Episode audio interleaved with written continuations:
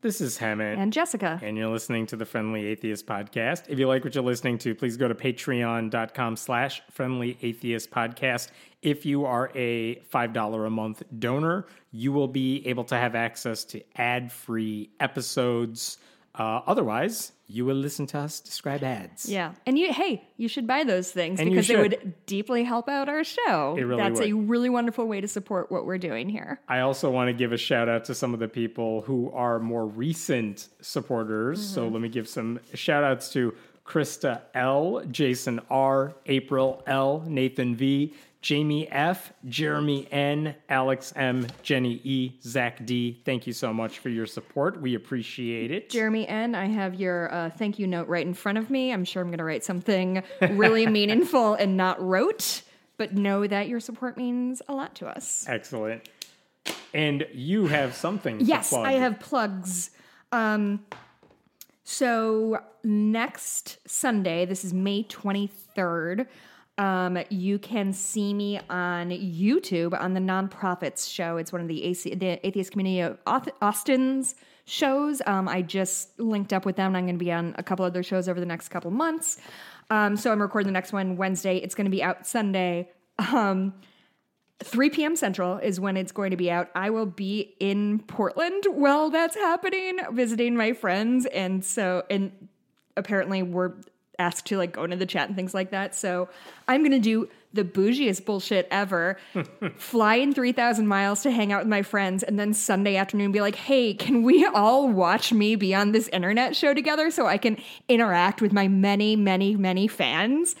Um, they're very chill about it. They're the kindest people in the entire universe. Um, so yeah, I'm very excited about it. It's my first foray into uh, into the ACA, which is a I don't know about you, but like for me, it was a really meaningful group. Like 2012, like all I did was watch, listen, I was listen to the Non-Prophets and watch their um, what's their Ask an Atheist show? Yeah. Oh God, it's the best. That's awesome. I'm very excited about it. It's a Very it's a big opportunity for me. I think. I might be overplaying this somewhat. That's okay. It's okay. I thought we would start off with a, a amusing story because like the only one I have, but it made me laugh a little bit. So uh, they're recalling, they're trying to recall Governor Gavin Newsom in California, Mm-hmm. and the way it works in California is like literally anybody who has a pulse can run for governor, which means anyone who wants publicity Right. can and will run for governor with very minimal effort. I have a California politics question that you Yes. might not know the answer to. This is the second time I have heard of a recall election in our life, in our, adult, life, lifetime. yeah. Is it just common in California or or do you know? It- or is it just one of those things that probably happens a lot and we don't hear about? Because I know there's one No, in it- Wisconsin in 2011. It's not normal. There is a big hump to call for the recall, Okay. like a lot of signatures that have to be verified, but the people got that. But it doesn't look like people dislike Gavin Newsom enough. Like, there's only two questions on the ballot, I believe. Like, do you want to recall Gavin Newsom? And who should it be? If more than 50% say yes to number one, Oh, I see. and if the answer is not 50% to number one, no one cares about the second question. But on that list of so far of people who want to become governor Mm-hmm. is Caitlyn Jenner of the Kardashians. See, I really hate when Caitlyn Jenner um, is in the spotlight because as do many trans people.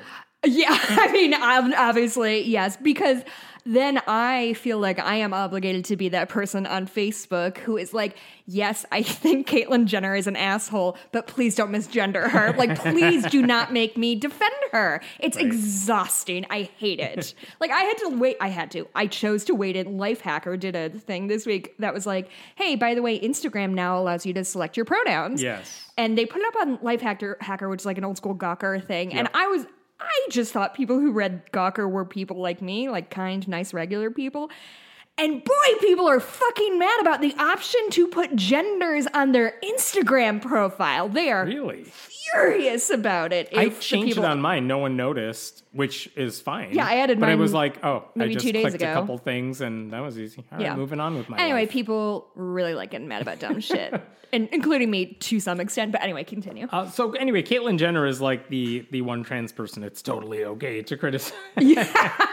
who deserves it. Yes. Um, but it- what made me laugh the most, okay, so one thing is she did an interview with Sean Hannity, and Sean Hannity, of course, is throwing softball questions, I just listened to. but it was still embarrassing because it's very clear Jenner doesn't actually understand the issues or really has any political opinions that are relevant other than, oh, I kind of know what I'm supposed to say as a Republican, which I am um, to trash Gavin Newsom.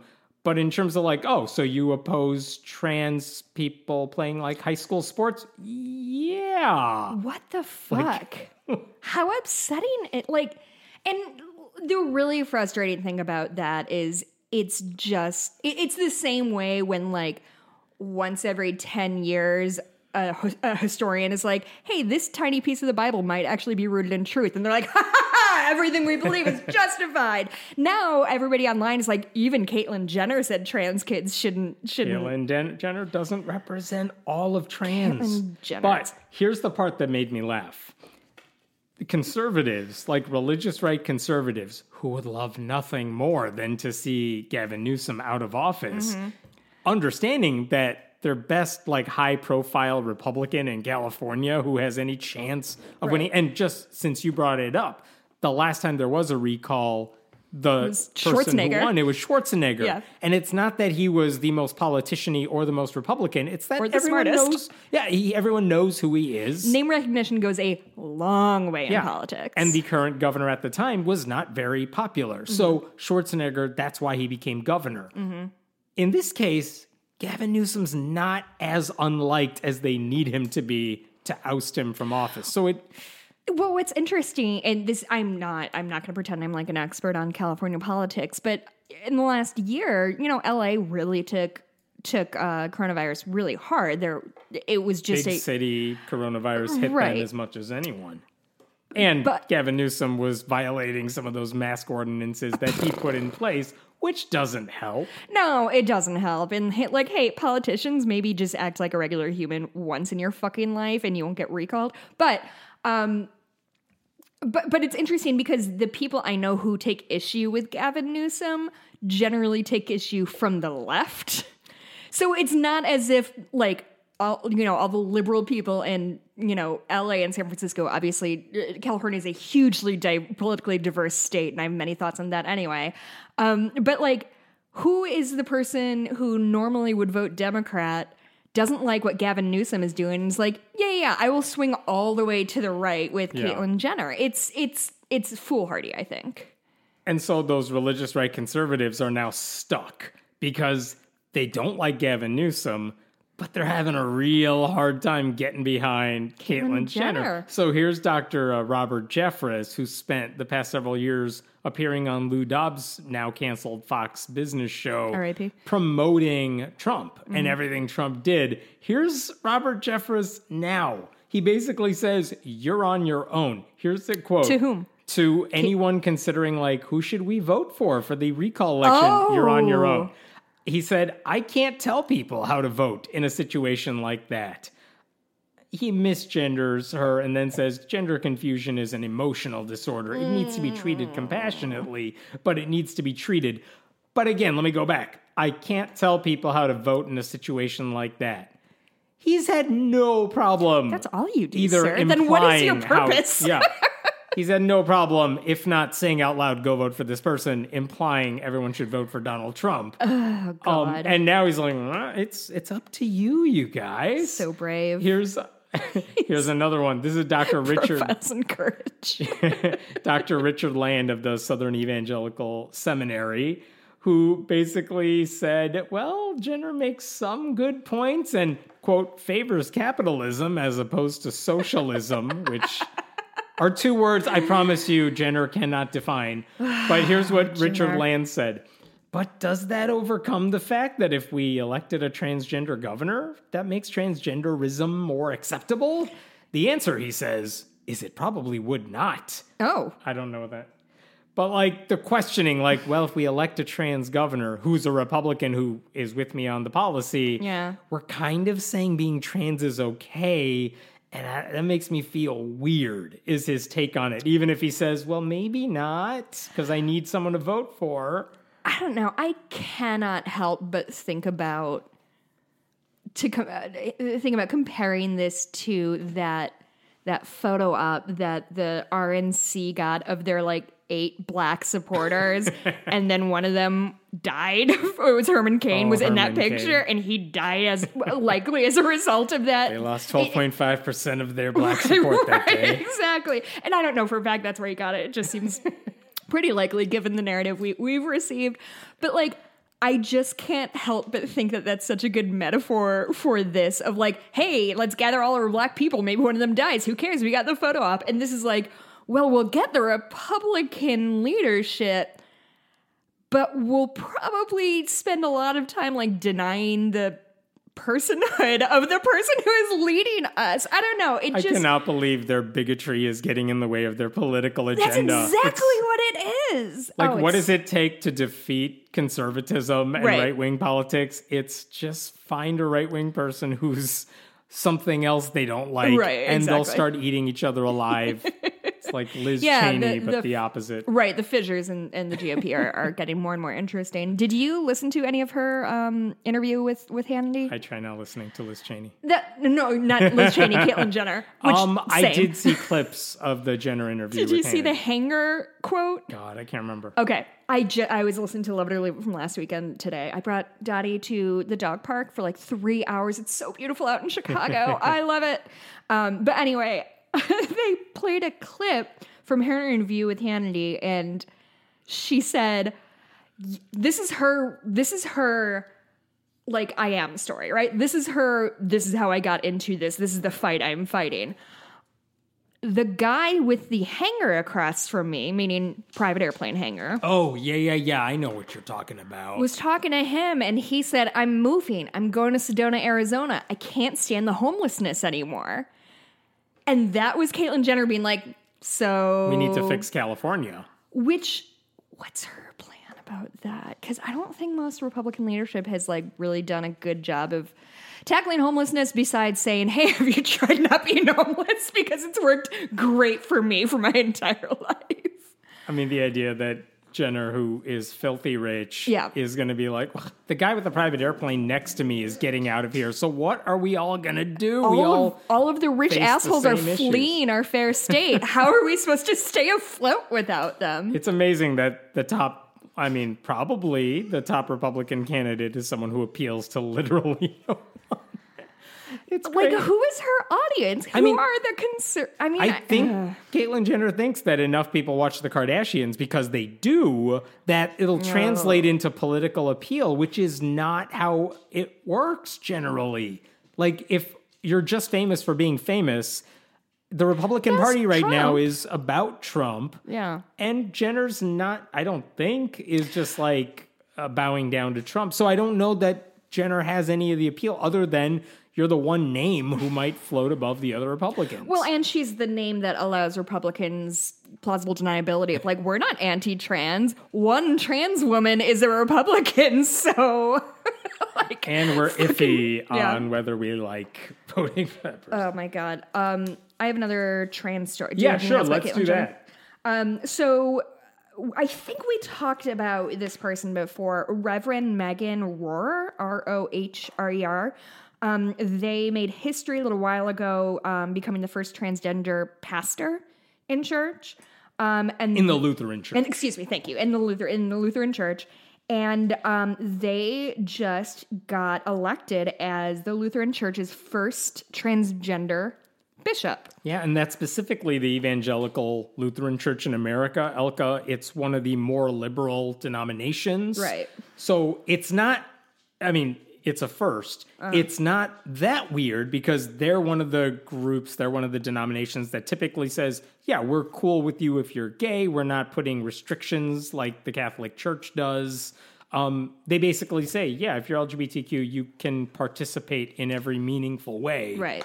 Um, you can get married. It's all good. They're generally liberal like that. So good. Yeah, like this okay. is a, a nice step, a nice inclusion step. Sidebar: Did you see? I don't know if it was a tweet from this week, but somebody tweeted out like, "If your church allows women to talk in public, I cannot stress this enough. Find a new church."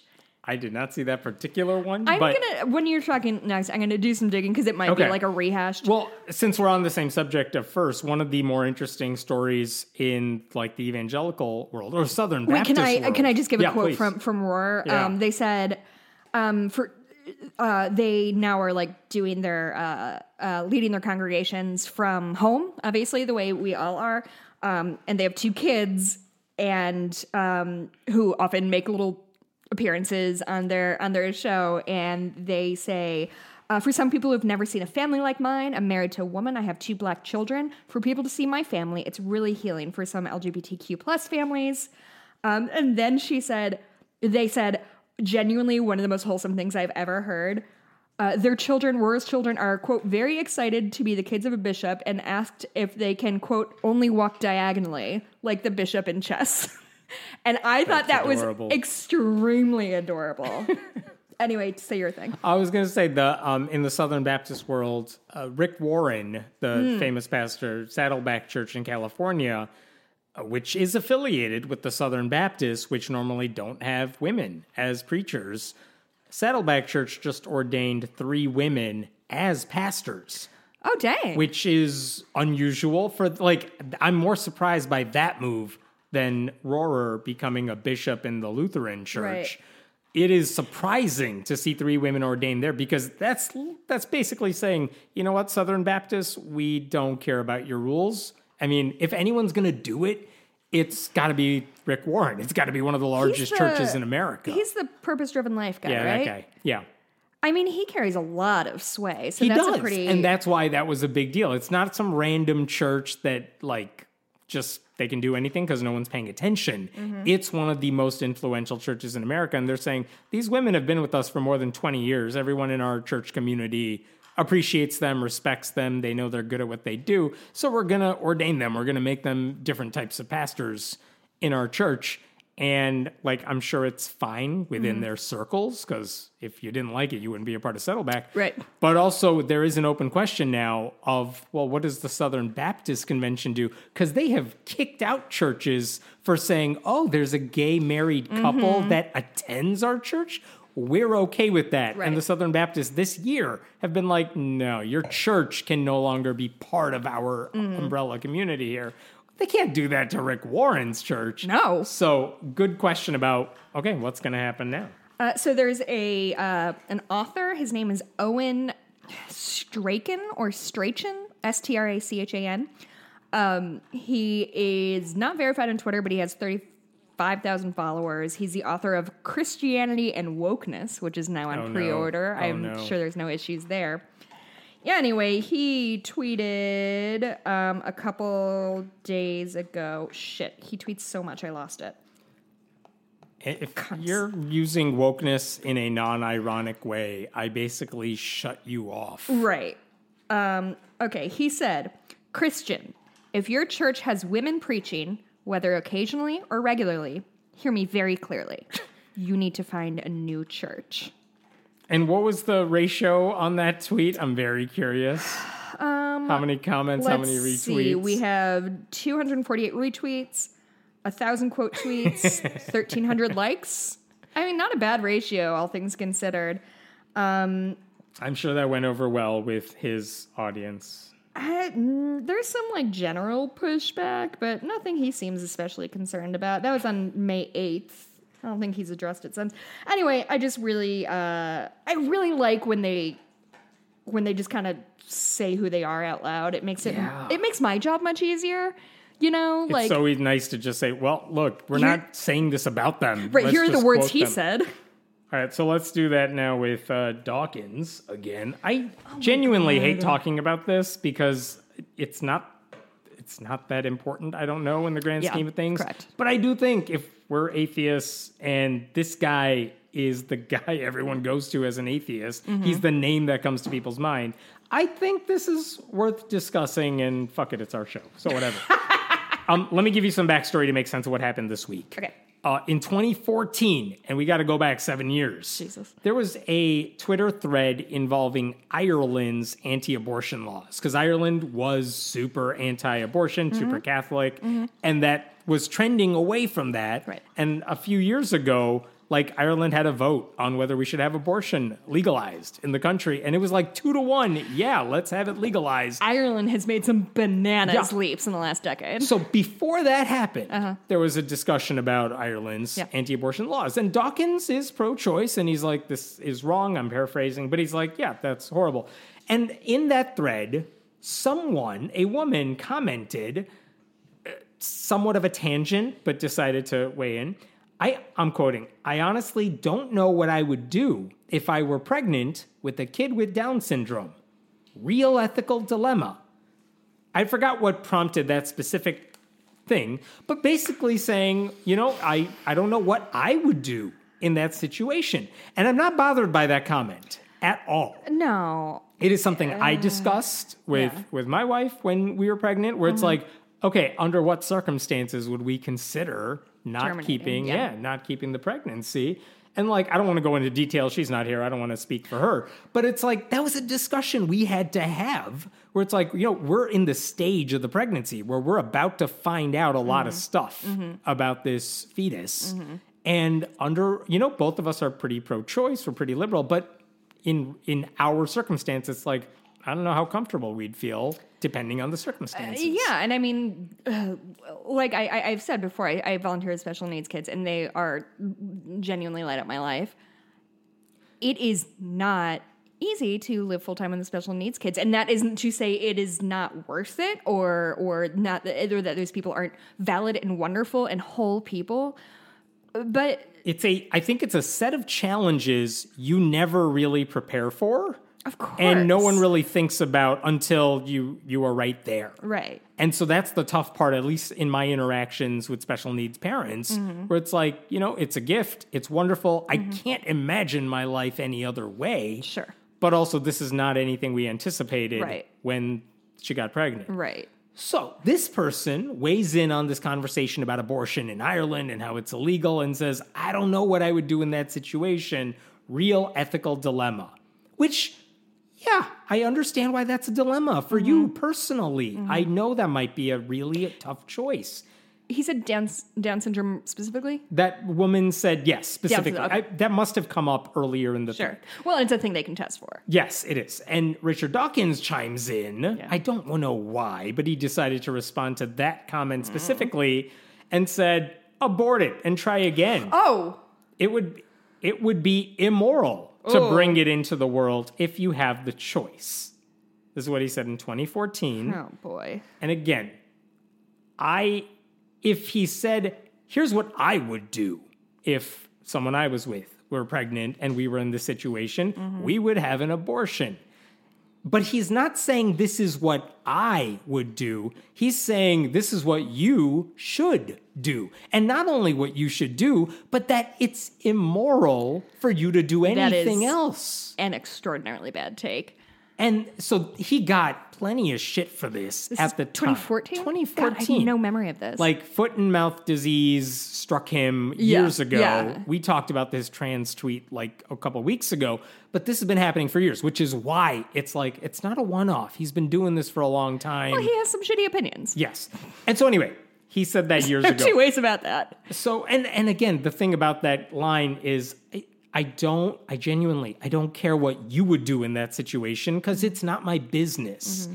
It's the way you're responding to someone who says this would be a tough call for me. Sure. And he's like, "No it wouldn't. I know what's best for you." That's the attitude I'm getting. And it's also a slap in the face to any parent who has had a child with special needs who's like, "Oh, I did something immoral, Immoral, by yeah. bringing this child into the world." Yeah, Richard Dawkins is reminding me more and more of just like a generic shitty white dude on the internet. And I say that because I bet if he if you I bet if we look through what his responses to what he said, right? Like people said shit and he probably responded to them. I almost guarantee you at some point he made a point of like It was just my opinion. I wasn't telling anybody else what to do. That is what he said. Ah, ha, ha, ha! My point is proven. it was part of a longer essay in which, I mean, Twitter has a limited character capacity. course. He later, Especially in 2014. after all this shit, he wrote a longer essay on his website explaining himself, a, a kind of apologizing. Well. but he didn't. He didn't back down. He didn't say. He, he basic. I'm paraphrasing. He said, "I wouldn't have said it like that. Right. That was inartful. I'm Right. saying this."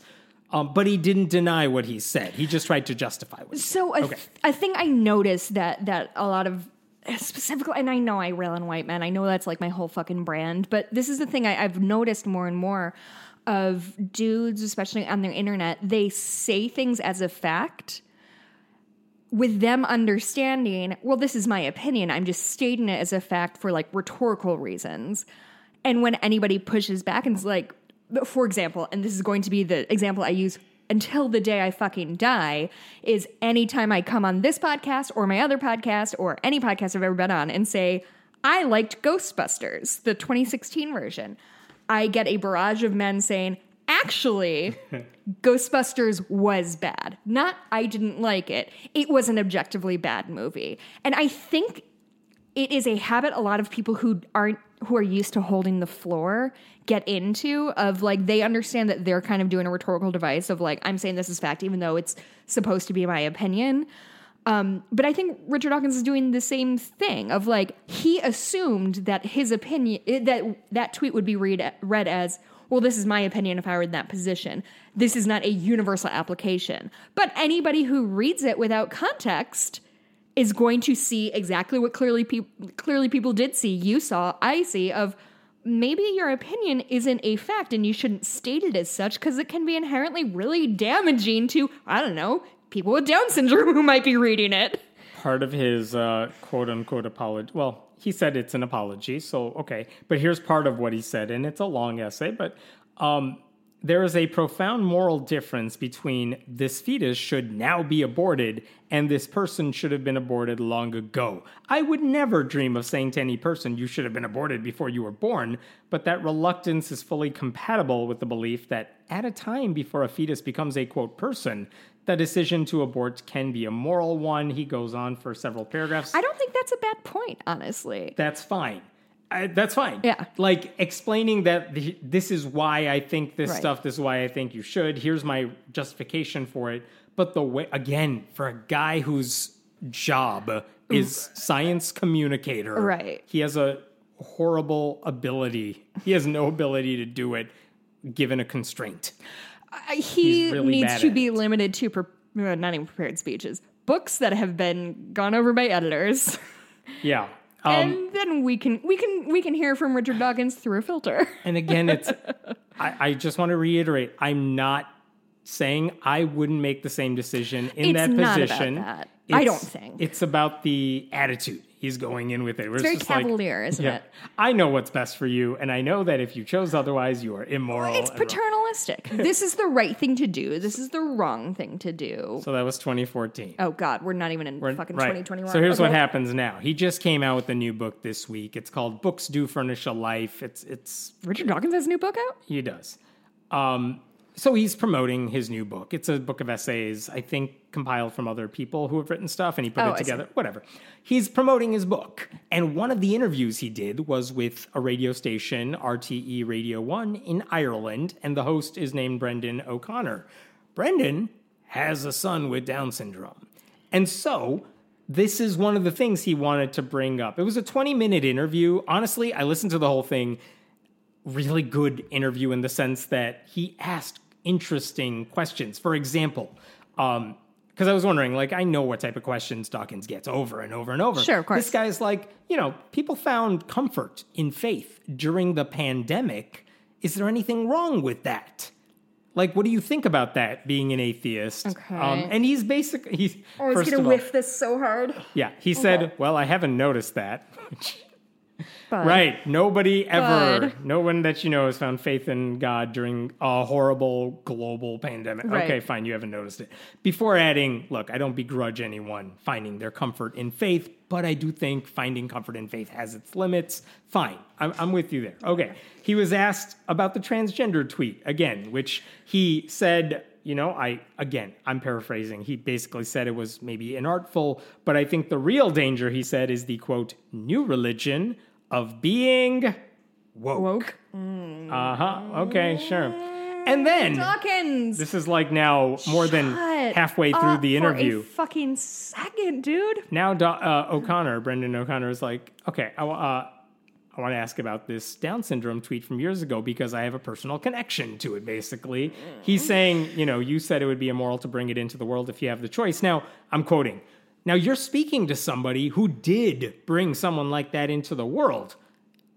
Uh, I'm going to paraphrase a little bit here because it gets long, but O'Connor's saying, I'll leave my emotions out of this. I'm not saying you're wrong because I have a Right. child with this condition. But what he was trying to get at is, and this is a quote, how do you think it is immoral to bring someone with Down syndrome into the world? Like, you use That's the word immoral. Yeah. By what basis are you saying that? Right. And like, he's not saying be light because I am, I'm dealing with this. Tell me what you meant. He's saying, yeah, tell me what you meant by this. Um, and he said, why is it immoral now to import it? Here's Dawkins.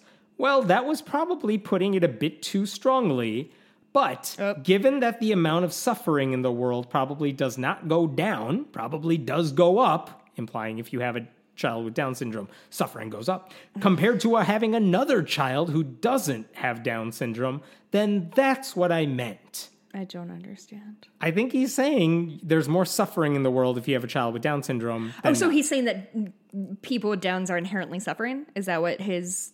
he's that- saying it's not helping.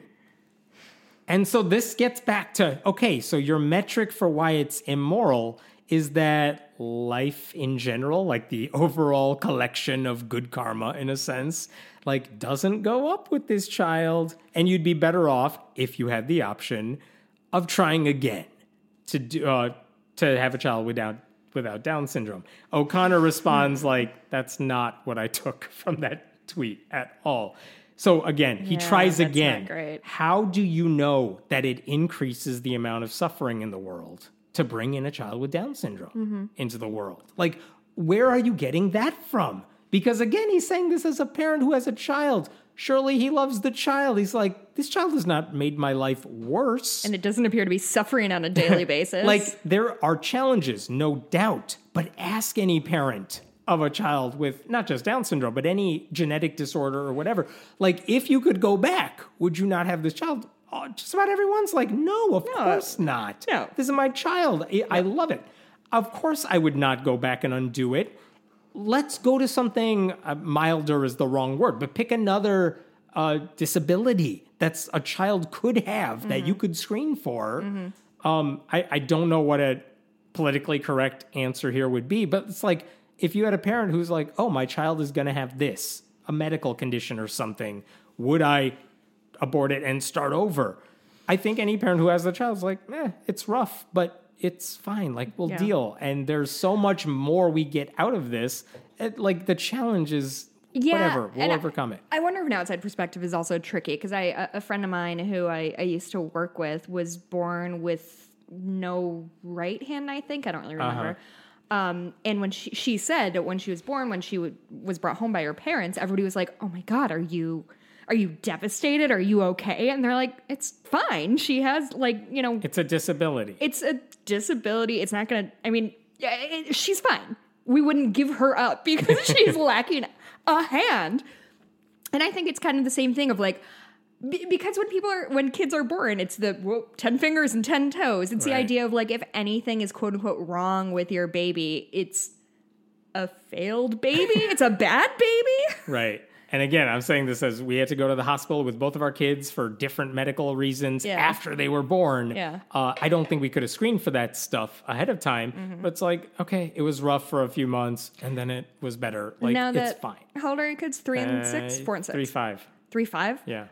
Would you give them the opportunity to swap them out real quick if you, Yeah. uh, if you could? Sometimes. Would you keep one or the other? No, I told them I would swap them both. Swap them both. Keep them together. Otherwise, it's yeah. rude. I mean, they got to have the same fate. Yeah. Here's that where it does gets. sound like the beginning of a really cool we have YA these novel. conversations every day. I was at my if you don't eat your dinner, I'm going to bring up another child from downstairs and you're going to go in the basement. I would- and they're like, no. Went through a phase And where I then they obs- eat their damn dinner and it works. I was uh, for I had a phase where I was like really obsessed with asking people who their favorite child was because I thought it was a really funny question. And I was at my brother's wedding and I was talking to my cousin's wife and she's like, "Oh, she, they have three kids. Oh no, maybe this one." And her husband, my cousin, walked over. And she's like, Jess is asking us who our favorite kid was. And he's like, oh, Ben. Like, just didn't even think about it. And for some reason, I think that's an extraordinarily funny thing to do is like make people pick their favorite child.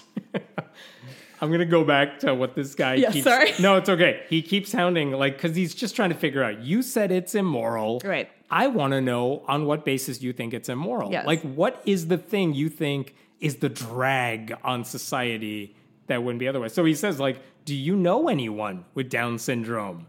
Dawkins, no, not intimately. No. Okay, says the interviewer. He says, just look, my experience would be that you are not necessarily right. Um, and they go on, dot, dot, dot. But this is where it gets interesting. Okay. Toward the end of this line of conversation, if you are saying, um, you, I'm quoting the host, you said you would increase the amount of suffering in the world. I am asking you in a logical way how you know that. Listen, what other imperfections would you screen out? As in, if someone tests for mm-hmm. this, mm-hmm. then an abortion is the thing to do. Here's Dawkins, I'm quoting. Well, um, I think definite blind, definite blindness, like 100% blindness, when you have the choice when it's early in pregnancy and the fetus has hardly started to develop, almost everybody, as a matter of fact, does abort a child if it has an easily diagnosable, uh, diagnosable disability. And then the host goes back to saying, I don't care, like, I'm paraphrasing, I don't care what they actually do. I'm saying if we could check, um, like, fine, you could check for that stuff. But he's saying, you think we should abort those fetuses if they test for those things. Um, well, it's a choice that the parent has. Well, do you think it would be immoral for them not to do it? Right. Dawkins, let's leave out the immoral. But you brought it up, bud. that's exactly what he says. So here's Dawkins. Okay, well, I take that back. I think it would be wise. I think it would be wise and sensible to abort a child which had a serious disability, which was diagnosed early in pregnancy, and I suspect that almost everybody does that in practice. I will grant that it's probably true that most people who Yeah. learn about a disability will probably abort the child if they uh, are comfortable with that and if that's a choice they have to make. I don't deny that. But again, he swapped out immoral for it's wise and sensible, which isn't much of a swap. No. But here's the mic drop moment for the host. There's, I'm quoting. There's one other an thing. Irish accent. No, I can't. I tried uh, at home. There's one other thing I would say on the, on that. Purely, again, on the basis of rationality. You know, children who are so called perfect can cause terrible suffering in the world as well. So you can ask him about baby Hitler. No, well, he's like, if they're born perfect with no disabilities, they can cause terrible suffering in the world as well. But I suppose we have no way of checking that, have we? Dang. Which is his point. Like, you're saying children with these disabilities lead to suffering, which is why you should abort Right. them if you have the choice and if it's early in the pregnancy.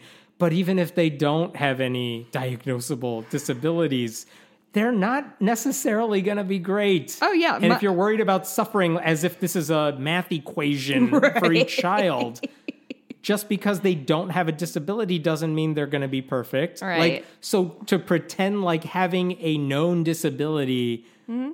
tips the scales in one way is such a narrow-minded thing to say. Mm-hmm. And again, I, the reason I want to bring this up is not that I think, well, how dare he say he would do something different. It's the callousness.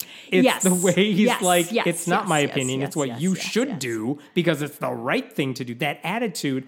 And again, look at what happens when he's confronted by someone who he's talking about, where it just falls flat. That argument falls flat. Yeah. The communication fails. Dawkins spends the entire line of conversation trying to justify what he says using better language that still doesn't quite work. But again, one, Mm. He was- he's he- a communicator. He's not doing a good job of it. But two, this is this is the problem that I've heard religious people say about Dawkins too, which is for some, eh, I don't know, I don't have a number here, but for some or many religious people, they are put off by his approach to religion for the same reason because and I've experienced this too. It's the if I just tell you the logical argument for why God doesn't exist, Mm-hmm. that should be enough for you to stop believing, Right. stop going to church, whatever. And the argument made by so many humanists who will say, like, why are very relatively few African American uh, people atheists? Why are so few brown people Mm-hmm. Yeah. atheists, relatively speaking? And they might say, like, well, you haven't heard the logic or you haven't heard that argument. And it's like, no, it's because there's more to it than pure logic. You got to have some empathy here. Mm-hmm. We're you got to understand their culture and where it's coming from and how religion isn't just one thing you can just toss aside because it's wrong. You have to do it in a way that will reach people. And this approach saying, well, you know, rape is, you know, if rape is worse in this situation than that situation, Right. which is another thing he's tweeted. Right. It's like, dude, you are talking to people who have suffered from this. Mm-hmm. You're not getting through to them. You're actually making it harder for them to take you seriously. Okay, I'll stop. No, no, no, no. I, I, I think what you circled on is is a really good point. That it's not about whether he's right or wrong, and it's not about whether we agree or disagree. Like genuinely, this conversation makes me deeply uncomfortable because, like I said, like I work with special needs kids, and I adore them, and they have brought so much into my life. I don't want to demean their personhood. I also don't know what I would do given given the if I'm put in the same opportunity of or it's put in the same position of like I'm pregnant and we found X, Y, and Z problem with with the fetus. And and nor do I think he's necessarily wrong about like the violent rape versus date rape thing. I think they're both traumatically different, but like God, being having being raped at knife point or gunpoint or whatever sounds terrifying in a completely different way.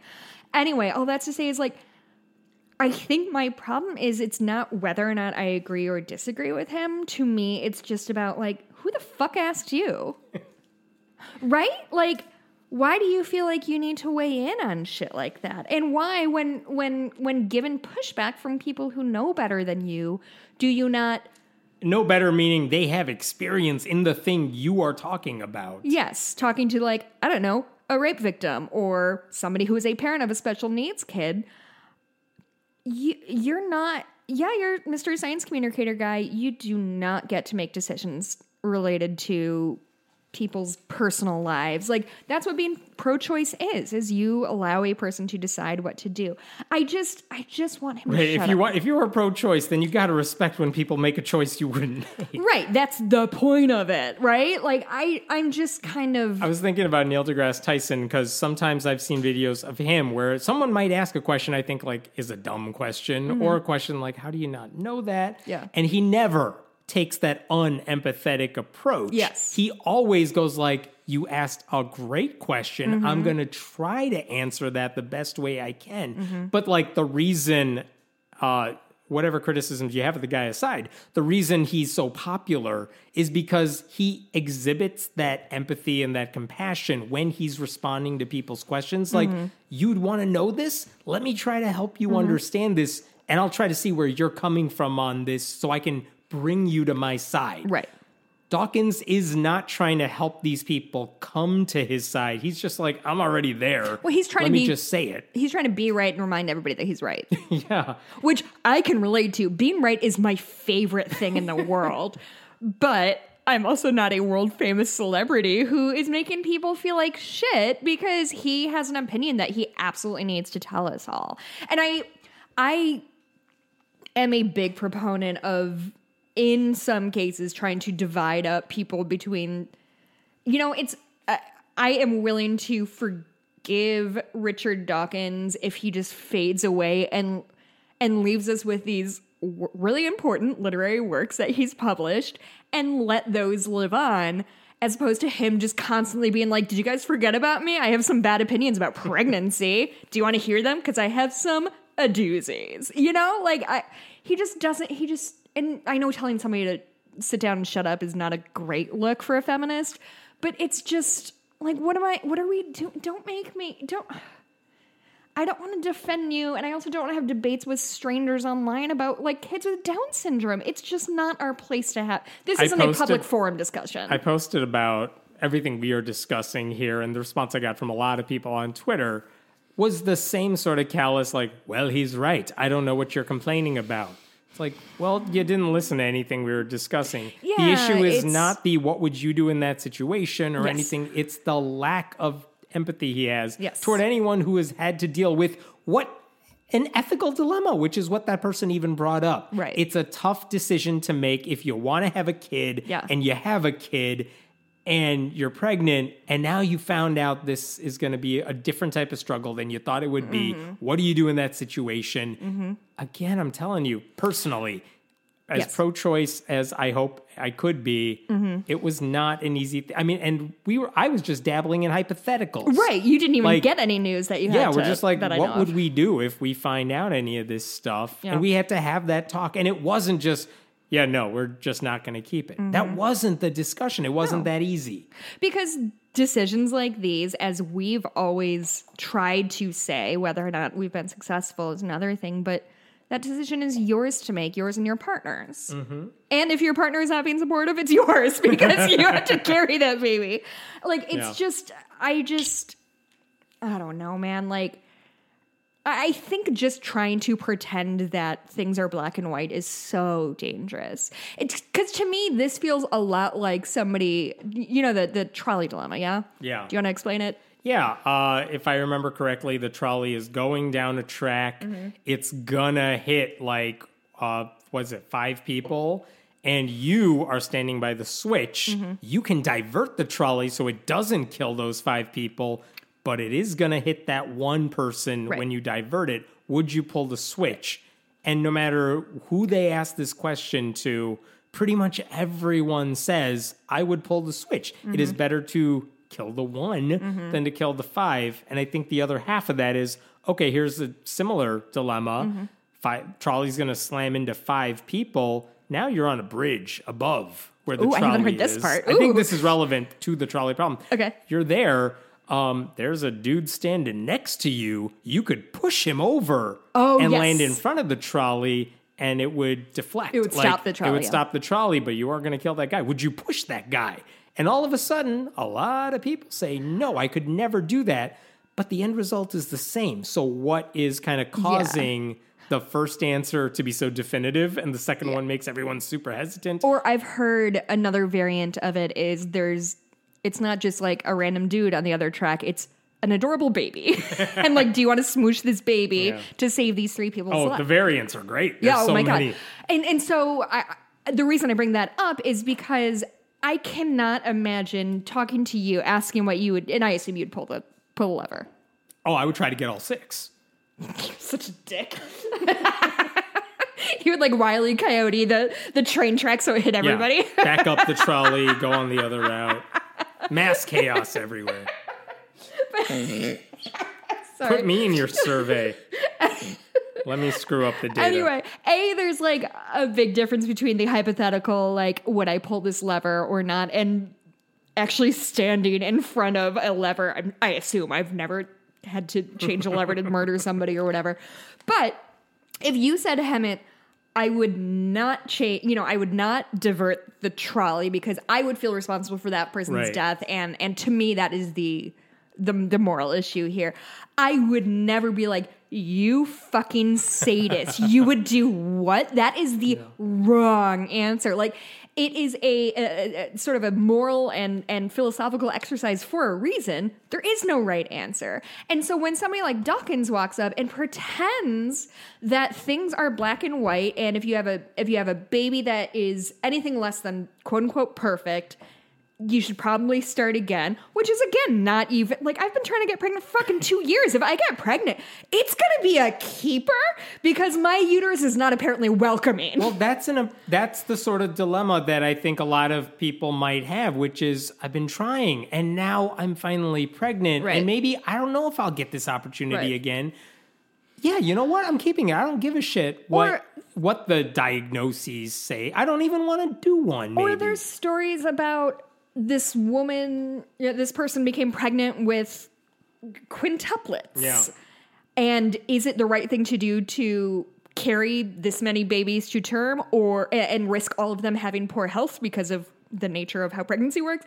Or is it more morally and ethically right and for you a good choice to say like I only want two babies this time around. I'm going to, you know, I'm going to keep the strong ones that's not an easy choice either, but it's a choice I would probably make. I do not want to have like a parade out of my vag.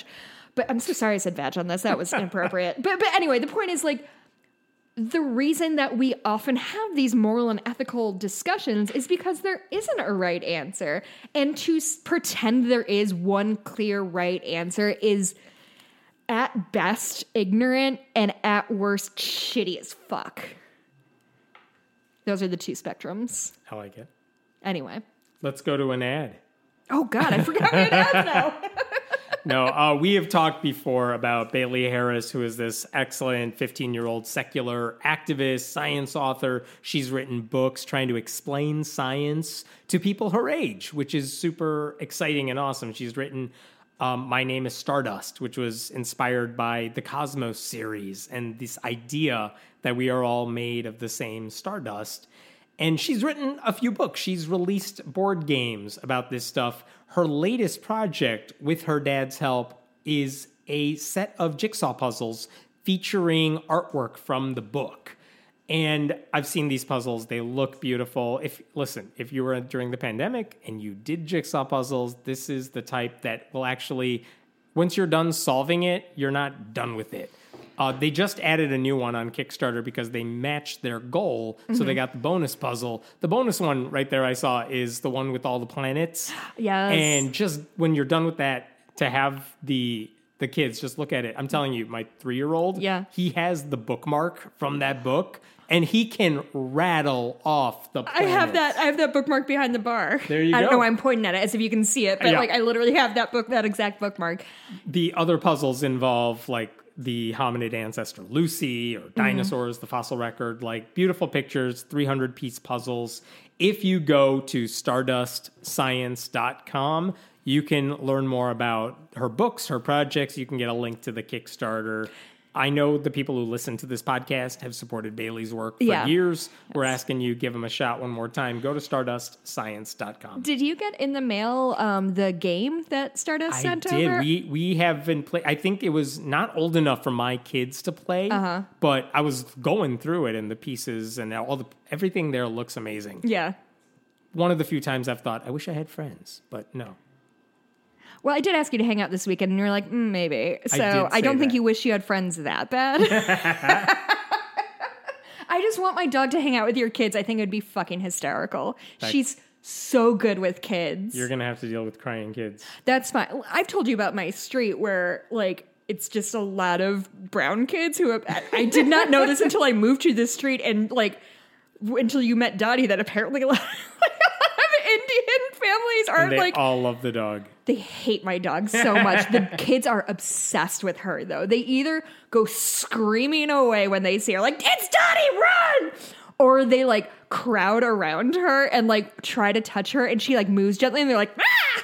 It's fucking hysterical. Anyway, this is a, a a situation that I did not realize existed until like two years ago. That it's just a cultural thing that Yeah.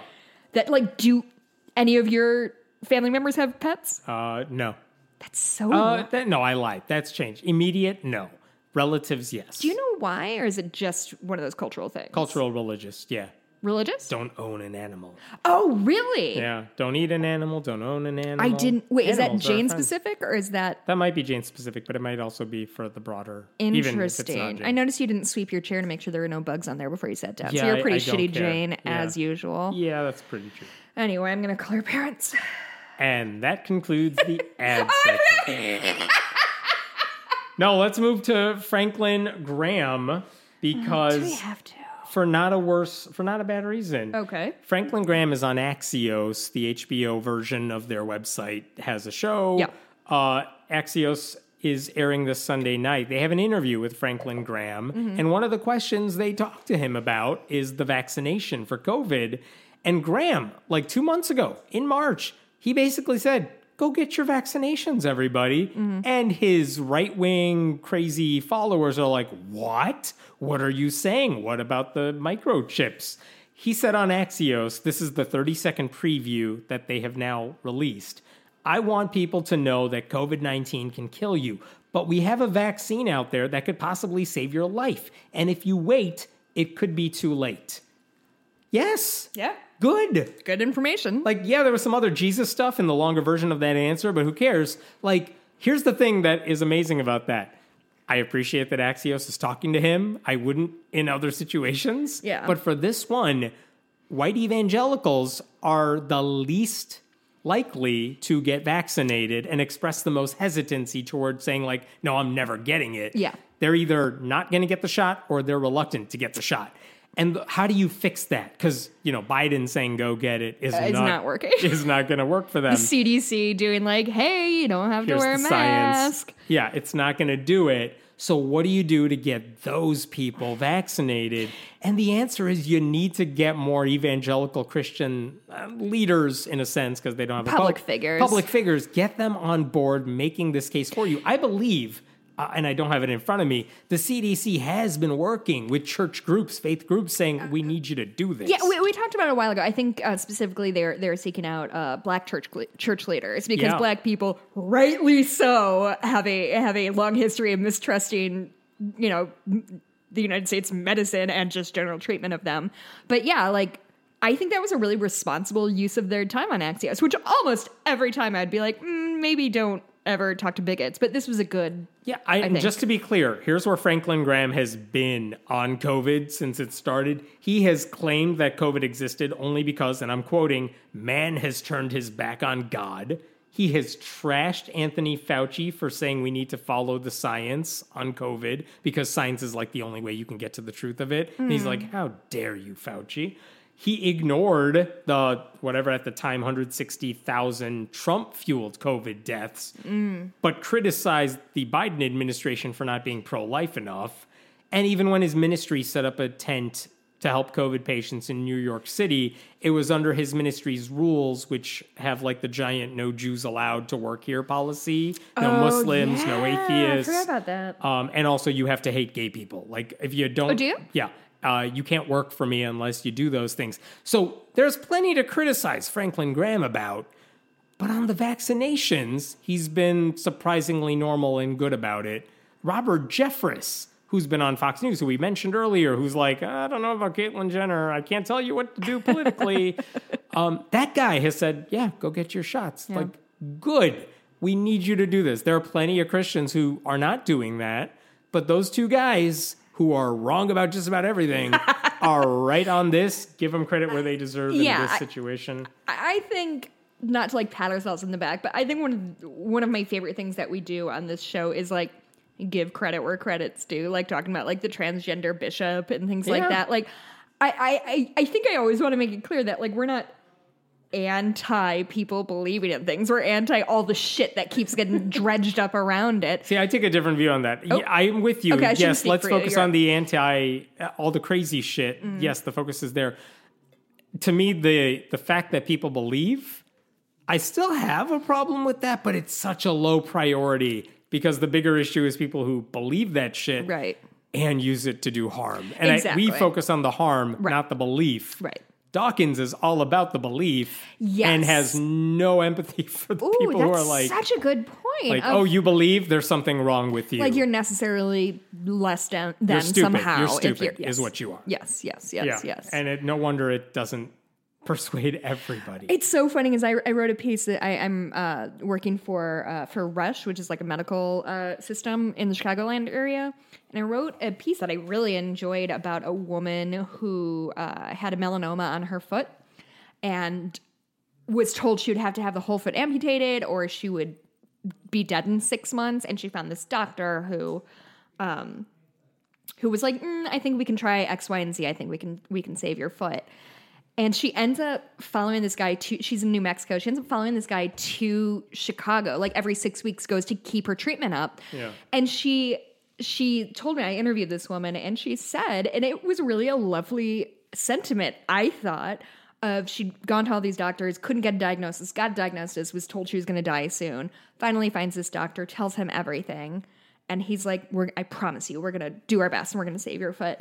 And she said to me, she said, with him on one hand and God on my other, I knew I could get through anything. And I was like, I love that. I think that's very sweet because it's a combination of I am trusting the science and I'm trusting this doctor, and I'm also leaning on my faith to give me moral support or whatever. But like, I don't have a problem with people being religious. I have a problem I with people won't work. being I won't get worked up about it. Yeah, I won't get worked up about someone who uses godly language. I do if somebody gives me a like, oh, God bless this beautiful day. I'm like, ugh, brother. like I'm not a nice person. Let's let's not get it twisted. But like I'm not gonna think they're an idiot necess- necessarily. I might for different reasons. I think a lot of people are stupid. Are we still talking? We should keep going. That's good. Have you heard about the Bill Maher thing?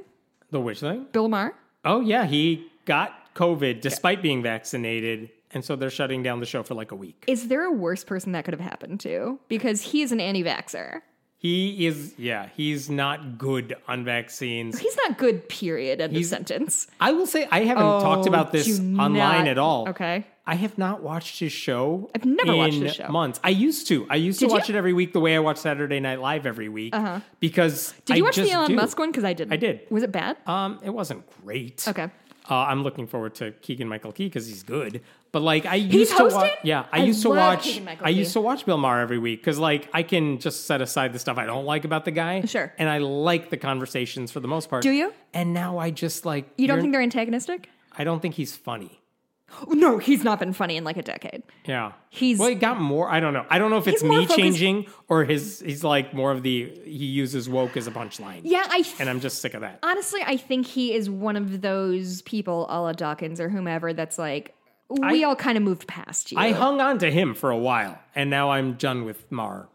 But yeah, yeah, yeah. But like, I feel like people like Bill Maher, Richard Dawkins used to represent like the left and Yeah, science yeah. and skepticism in a in a positive way, and then we all collectively like moved past them because we're like, yeah, yeah, skepticism means also like accepting people's gender identity and believing science when it comes to vaccines. They're like. This far, no further.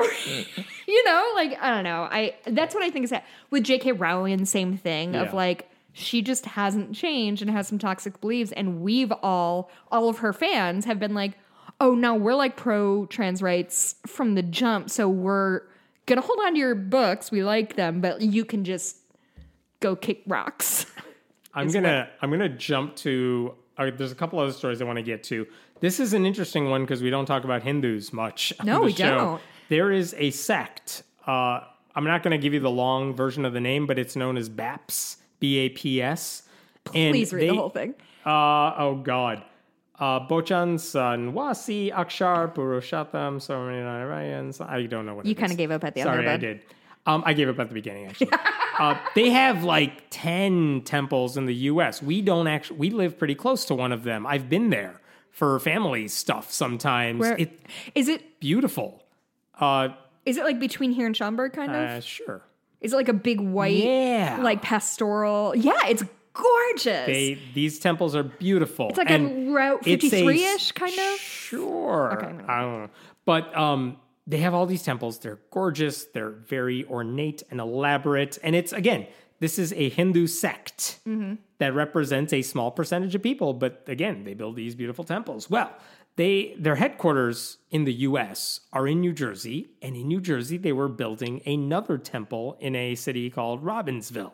And that temple was sued this week, and it was sued by six people who say they were brought in from India to work there. They're not the only ones. There were like 200 of them. They're they're basically brought in to build the temple and they're being paid like slave. They're being treated like slaves. shit And forced labor, they said when it comes down to it, they were paid about $1.20 an hour. They were forced to live on temple property. I was gonna say, was it like a faux, like an indentured servitude kind of thing? I- like the- we'll we'll get you here, but then you have to work for us for X amount of years. Well, they came on religious visas, which are Okay. visas the U.S. offers for clergy and missionaries and stuff. And they were presented to the government as volunteers, Mm-hmm. but they're not volunteers. They're not there to spread the faith. They are there to build the temple. Uh, Yeah. And like that's, and they were often told like they were, they have special skills that allowed them to spread the faith. Sure. Um, I'm quoting from the, an article about it. Lawyers for the Men, however, said they did manual labor on the site, working nearly 13 hours a day, lifting large stones, operating cranes and other heavy machinery, Christ. building roads and storm sewers, digging ditches, and shoveling snow, all for the equivalent of about $450 a month. They were that amounts to $1.20 an hour. They were paid 50 bucks in cash with the rest deposited in accounts in India. That is the lawsuit they are filing. I should say BAPS is uh, has strong ties with India's Prime Minister Narendra Modi, who is a Hindu nationalist, the way we speak of Christian nationalists. Um, but it's just a reminder this is not like a Christian thing only, Right. where it's religion behaving badly. Um, I don't know what's going to happen here. Again, these are allegations. These are not proofs. These this is not evidence yet, Yeah. but it's something worth watching. Now this is in Lemont. I, I guess I've never seen this one. It's in Lemont, like near fifty five, uh, I fifty five and three fifty five. Sure. Which is close to like seventy fifth Lemont. Okay. Where, where I used to work. I don't know. That doesn't mean anything to you. The place I used to. it- It's just a like where the movie theaters were when I was a teenager. Anyway, no, I don't know that one, but it's gorgeous. They are gorgeous. Too and bad that it was built by slaves. Yeah, I don't know if the other ones were built the same way or if they just raised money to get real builders to do it. But uh, that one in New Jersey, it's troubling. that sucks. And the reason I wanted to bring that one up is to talk about a similar story in the Christian world Oh. because this week a 99 year old Christian Seorg. Yeah, yeah, a 99 year old televangelist named Ernest Angley died. 99. If you watch any of his videos, full head of black hair. It's like, mm, Very natural. It sounds supernatural and regular. but this guy, he spent the last decade. I've been reading about this guy, writing about this guy, because just mm-hmm. scandal after scandal over the past long while. This is a guy who ran a place called Grace Cathedral Church in Akron, Ohio. A few years ago, similar story to the BAPS one, members of his church sued him saying he made us work in his cathedral buffet restaurant as the tackiest thing I've ever heard in my entire really is life. for-profit business that he kept on the side. they were treated as volunteers, which doesn't fit the definition of any sort. Like McDonald's cannot have That's how volunteers. capitalism does. yeah, McDonald's cannot just hire volunteers to make the food. That is illegal. Um, and if the customers can't tell the difference between paid staffers and unpaid staffers, like you know you've broken the rules. Sure. Uh, and here's the sad part. They won at first. The judge said, "Yeah, you, you Angley can't do that. You're like the people can sue him." An appeals court said, "Nope, because Ohio's minimum wage laws, because they were not paid minimum wage, those only apply if employees expected to get paid, and these people did not." So the ruling was overturned. Like So Angley got away with it. this it. is why capitalism is such bullshit because it's not just oh if you work hard you get money. The entire system is rigged to make sure whoever is the holder of the money or the property or whatever has all the advantages and anybody who works for them which to be clear they need they need people to work for them to run their restaurant or whatever. I didn't even get to the good stuff. You haven't gotten to the good No. stuff yet. Okay. Angley also a couple years ago, a county government sued him be on behalf of a 76 year old woman with dementia because she said him or his church coerced her into writing his church a check for $340,000. um, he was also sued for a defaulted $3.6 million loan for his broadcasting network and Did you say 3 million? $3.6 million. Fuck, okay. And it gets worse because a couple years ago, in 2018 now, one of his former staffers sued him for sexual abuse. Sued him for sexual abuse that occurred when he was younger. And basically, he said, and he said it's not just the abuse, it's that when I resigned from the church because of the abuse, Angley's staff told the congregation that I was a liar, drug addict, alcoholic, and an adulterer. But here's what he said regarding the abuse. Trigger warning: you may want to tune out or forward like 30 seconds. This guy was 19. He was still a virgin, but he, I think he was about to get married. He asked Angley, his pastor, for advice and, and questions about sex because he had no ability to ask anybody about this stuff. And instead of giving him answers, Angley said, I'm going to have to see your penis. This is according to the lawsuit. The guy said, I trusted this man. I really did. I trusted him. I didn't think he had any bad intentions. Angley advised that man to masturbate. he complied. And years later, when the guy's wife became sick, Angley blamed it on their sex life and said, You need to come to see me so I can help you with that. I'm sorry, he- just quick. Who like Yeah. got sick, like cancer, or um, something like that. Okay. And he's like, "Oh, your wife got sick. I know why. Come see me." And then abused him some more. Um, it got even more graphic from there. That case eventually settled last year for an undisclosed amount. Jesus Christ. Um, and by the way, one more thing: uh, the reporter in Ohio, who's really he retired, but he covered Angley for much of his recent career, later career. Um, he got after that story came out. Someone said, "I have audio you might want to listen to." They had audio, older audio, in which Angley admitted to having same-sex sex with one of his staffers, despite decades of preaching against homosexuality. That is Ernest Angley. He's 99 now. He died. He used slave labor. Again, I, it goes to that, I'm going to butcher it, but that Mark Twain thing, like whatever the saying, I don't take pride in someone dying, but I've grinned when reading an obituary or something like that. Yeah, you nailed say- that. You're the I Mark Twain failed award. completely. I was one of the things Henman's that real name me- is Samuel Clemens. um, his ministry, when he died, posted a very short, just we wanted to let you know he died. Uh-huh. But they said he touched multitudes of souls worldwide with his pure word of God. Touch multitudes Mm. of butts. Am I right? uh, uh, confirmed with signs, wonders, miracles, and healings. He truly pleased God in all things. Um, hmm. By the way, uh, according to uh, Bob Dyer, who is the retired reporter at the Akron Beacon Journal, he wrote an obituary a long time ago, as many reporters do. Sure. And then they'll update it when they need to. So the paper published the long written obituary that had been sitting around for a long time. And one of the statements in it, Angley was spawning a mega church that brought in so much money. Spawning? Yeah, that brought in so much money that by 2005, he was able to buy a $26 million Boeing 747. Former member, yeah. Why do you need a 747? I, They're so big. I, it was for overseas mission trips. He went on to say former members claim the church is a dangerous cult where pregnant women were encouraged to have abortions. Oh, you don't fucking say. Childless men were encouraged to have vasectomies. What? And this guy who preached against homosexuality was himself a gay man who personally examined the genitals of the male parishioners before and after their surgeries. Wait, why did they not want anyone to have kids? Um, I don't remember the rules I don't cult, understand. but oh, yeah, that's fair. If it's a cult, you never Yeah. know. Is this the guy who got ezucked and put in Facebook jail? mm, I don't think that would have been this guy.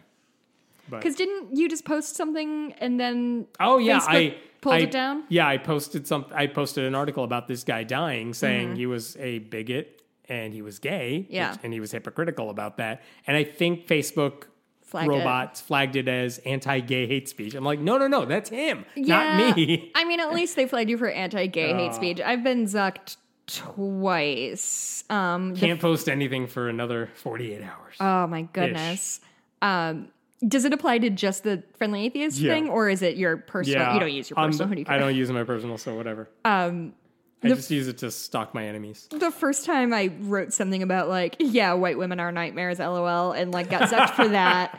And then last week, I think maybe two weeks ago, I posted in a private group that I'm in about X men, certain men who I'm associated with are useless right now. And I got zucked for that one as well, because that's hate speech against men. Meanwhile, people are calling me cunts on Facebook, and nobody seems Ben to be that Shapiro and interested about it. Uh, ben Shapiro and Dan Bongino Right, exactly. have every most popular Facebook But post thank ever. God I didn't hurt a boy's feelings, Yeah. is really what I'm trying to say. really quick, just for the sake of time, I wanted to bring up a major survey that came out this week from the Pew Research Center. They put out a big survey involving Jewish Americans mm-hmm. and what does Jewish identity even mean these days? Sure. And Interesting here- question. Here was what I found fascinating. Of the US Jewish population, if you're 65 or older, 84% of the Jews said we're Jews by religion. Only 16% I'm a Jew of no religion. That's if you're Okay. older than 65. Okay. If you're younger than 30, That only changes. 60% said they were Jewish by religion. 40% said I'm Jewish as an identity, but like I'm not religious. Right. I'm not a religious Jew. I'm a secular Jew, which is fascinating. That's interesting. But also, um, and I don't have this number in front of me, one of the surprising things is even if they're not as religious these days, even if the Jewish population isn't as religious as we are moving forward in time, the ones who stay Jewish for religious reasons are becoming more and more orthodox Sure. and in That a sense tracks. fundamentalist, which is scary question. Yeah, it's interesting. I, I'm really uh, interested in the concept of like a cultural X, like a cultural Jew or culture, like because I kind of, in a lot of ways, consider myself a cultural Catholic because like a lot of the things I understand are through that lens of not even going to church, but just this is what we do on on this holiday. And I would love to read a book about what that means. However, I oh yeah. boy, like I don't know. Uh, anyway, go ahead. I spoke to Paul Golin, who's the executive director of the Society for Humanistic Judaism. And I was like, what do you make of these results? What do you mm-hmm. think is going on here? And he said, you know, Orthodox Jews play a role in it because it used to be if you were not an Orthodox Jew, if you were not a quote unquote fundamentalist, 54% of non Orthodox Jews used to marry someone within the faith. Now it's 72%. I'm sorry, outside the faith. And now that number has risen. More Oh, interesting. Jews who are not Orthodox Jews. So maybe they're religious Jews, mm-hmm. maybe they're non religious Jews.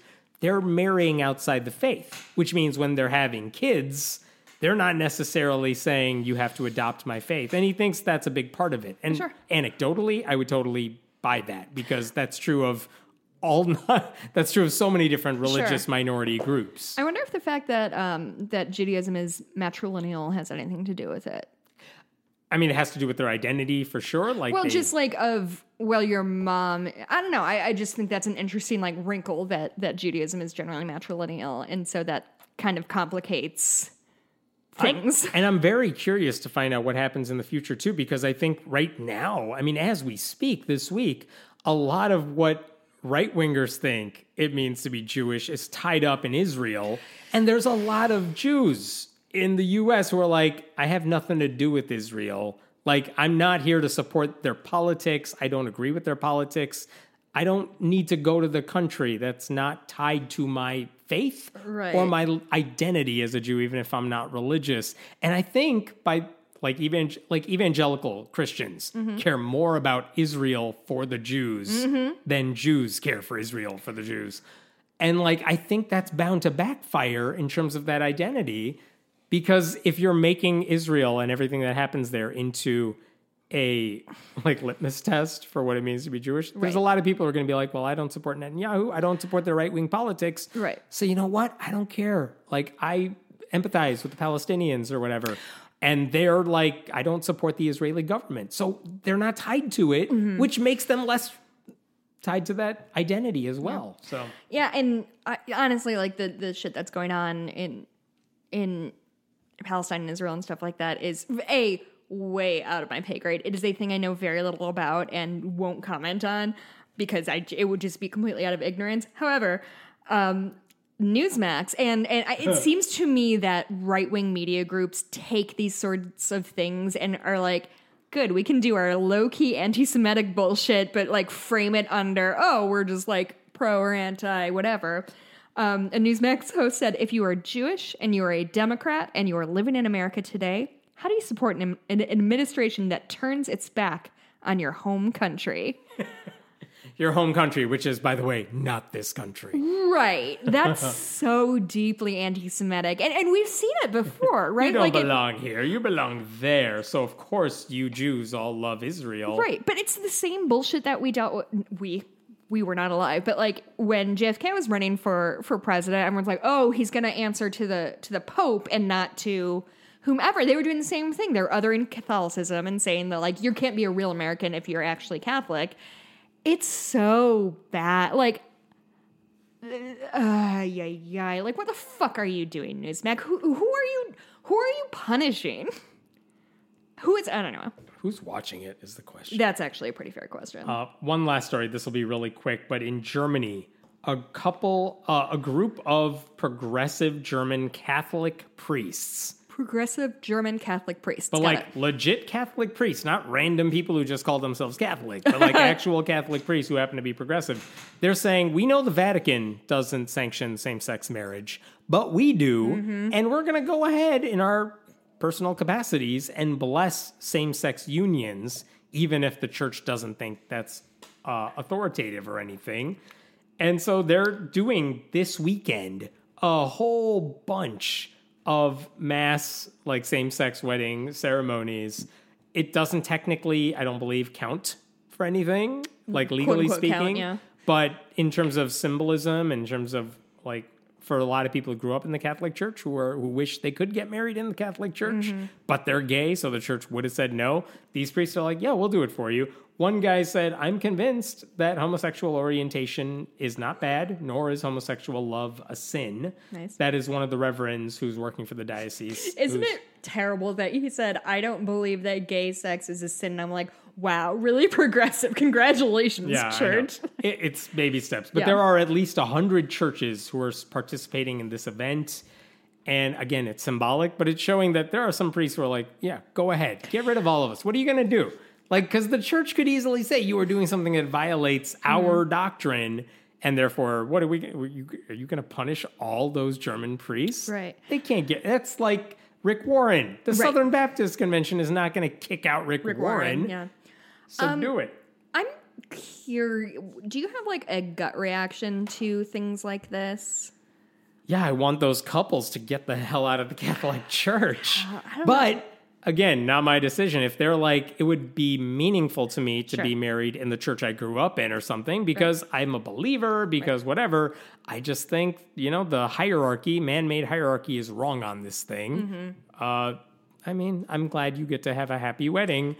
I have a lot of questions, but again, does it matter? No Yeah. it's okay if these priests are going to say we're doing this and let them fight like Yeah. let the catholic church be mad at us this is what it's going to take if the catholic church is ever going to move in the progressive direction because they've done it. They will eventually. Right. as much as they say we can't. This is the time honored rule. Right. like no they'll change it. They always do. They'll find a justification. It's not hard. Yeah, I never know how to feel about things like that because same like if a person is gay and Catholic and that both of those things are equally important to them, then it makes me happy that they get to be accepted by their people.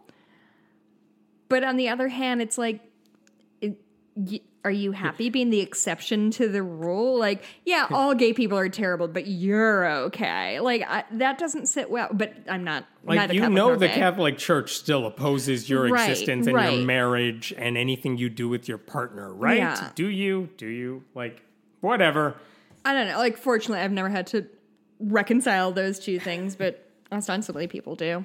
I once went to a wedding of a friend in a catholic church and i attended with a Once? once. With a friend who was gay. Uh-huh. and so he was a friend of the bride's as well. So and that's what i was too. So we were like oh hey it's good to see you. I haven't seen you in forever. So we're walking in together and it's like yeah, i don't feel comfortable here Nope, nope, Nope. nope, I do not feel accepted in churches. I have. I'm so I'm jealous. like, I have been you to and me both so many Catholic weddings, and they are so fucking long every single time. I have It's- gone to long Catholic weddings as well, but I didn't have a gay friend next to me. And God forbid I picked a wedding dress that I would then have to kneel in. Are you fucking kidding me, Catholic Church? We work very hard on our dresses. Uh, is that all? Where do we find you? Okay, you can find me on Twitter. I'm at Jess Bluemke. Um, you can find me on Etsy at Bitches Get Stitched On if you'd like a custom cross stitch. I'm working on a really fun one for a listener um, that is like a wreath with the uh, pride colors kind of scattered Oh. through it, and then the the text says uh, uh, progress, not perfection, or something like that. It's like a, th- and he's like, I just want to have this like little tiny like gay hat tip in my office because he's a, I think, a teacher. Um, so do that. Oh, I have. Hemant, where can we find you? And then I'm going to read reviews. You can find me at Hemant Mehta on show. Twitter. You can go to friendlyatheist.com. As I said at the beginning, go to patreon.com slash friendlyatheist podcast. If you are a $5 a month donor, you can get ad free versions of this show. Mm-hmm. And there will be ads in the coming weeks. So, like, you know, if you want to just hear it without the ads, you're supporting us either way. So please uh, give to Patreon or just listen. We appreciate you. We, we do. We, we really appreciate. It. Oh, and um, we've got a uh, um, our Facebook group is up and kicking. That's we've got right. like 400 people, I think, something like that. It's been a ton of fun. Both of my parents are in there, so like, be careful how much shit you talk about me. but whatever. Um, I just want to quickly um, read. Uh, I'm going to read a pair of reviews, if that's okay with you, Hemant. Um, the first one is from uh, April 17th, 2021. Um, the username is Biden is evil and so are you. Oh, this should be good. The headline is Hemant is worse than Hitler. Yes. One No. star. I'd give zero stars. Wait, I'm sorry. I want to do really dramatic reading this. I'd give zero stars if I could, you blasphemous idiot.